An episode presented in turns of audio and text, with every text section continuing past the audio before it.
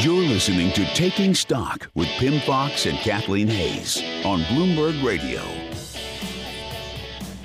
A live broadcast today as we broadcast live from Bloomberg World Headquarters at the fourth annual Canadian Fixed Income Conference, sponsored by National Bank of Canada Financial Markets.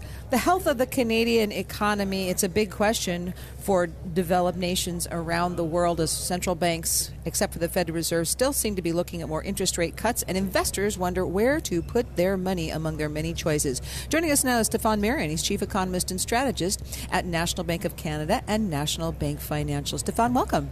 Nice to have you. In Beautia. Terrific conference today. We're learning a lot about Canada, and so are our listeners. But mostly, kind of some different comments we've had today about the Canadian economy. That it is. Uh, that it is not that it is still weak, that the unemployment rate is still around seven percent, kind of not too much progress since the, the Great Recession and financial crisis. What do you see for the Canadian economy now?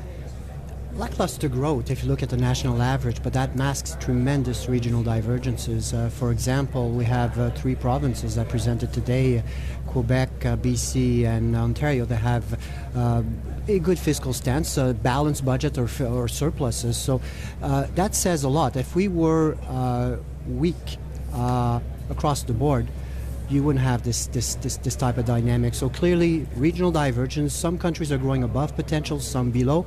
But obviously, with the massive drop in oil prices, oil producers are dragging down the national average. If that's the case, then why hold that overnight lending rate to just a half a percent at the Bank of Canada if it's really not as weak as many people speculate? I think that uh, from the Bank of Canada standpoint, I mean, they need to look at the national average, obviously. Uh, they manage the national average. And uh, for the other provinces, uh, they can put in place some of their fiscal stimulus if needed. So I think from a Bank of Canada perspective, there's also the realization that so is it a global malaise with the commodity prices? And as all of the central banks would argue, they probably want a cheaper currency. So I think for all of these reasons, the Bank Canada is keeping rates low, and then macro-prudential policies are being put in place in Canada to slow the housing sector, etc. So the exchange rate, weaker loonie. Uh, we just had a guest who said it, it hasn't done that much yet to stimulate Canadian exports, to stimulate Canadian manufacturing. Is that true, and if so, why? I would disagree on that because exports are back to the pre-recession peak, non-energy exports that is. So uh, we've seen a substantial rebound.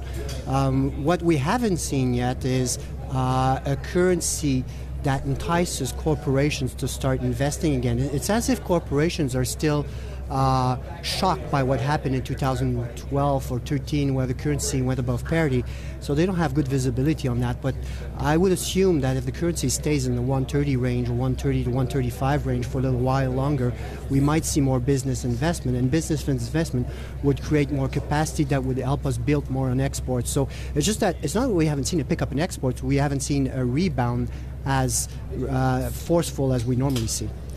Would have you expected more corporate activity by non-Canadian investors in Canada since the loonie has the, the Canadian currency has declined by about 30% going back about a year year and a half? Why why are there not more foreign buyers, let's say, of Canadian assets? Canadian companies have been going on a buying spree, at least in the United States, to a certain extent foreigners have been buying Canadian uh, home houses. Housing, okay, right? anything so, other than, than houses? no, but seriously, you've seen that situation there. Uh, I, I think with the drop in commodity prices, right? Uh, I mean, a lot of foreign purchases were in the energy sector.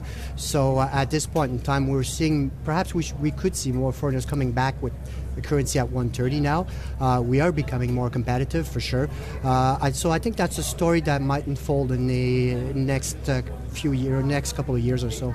So um, we've had a, a, big rout in global bond markets. Uh, how is this washing over the Canadian bond market? Uh, because we're unlikely uh, to, uh, the Bank of Canada is unlikely to hike interest rates anytime soon. Uh, the rout won't be as big at the short end of the curve.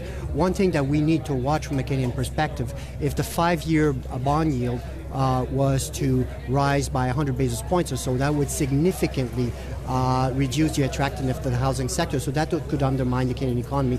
So if you want, there's not going to be any tightening by the Bank of Canada per se, but we need to be wary of a steepening of the global yield curve that would impact the Canadian housing sector.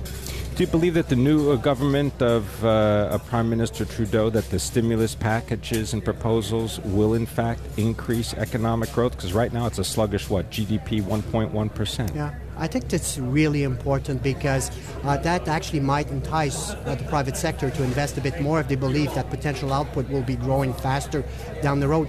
I think, given the fact that 15% of Canada's GDP is related to construction, we cannot afford to have that sector uh, lose too much uh, strength in the next uh, next few years. So I think the uh, the fiscal stimulus is welcome news, and if it spreads to other countries, maybe the U.S., then we should see a rebound in Canadian growth and commodity prices want to thank you very much for spending time with us. Stefane Marion, he is the Chief Economist and Strategist for National Bank of Canada and National Bank Financial, giving us his perspective on the Canadian economy.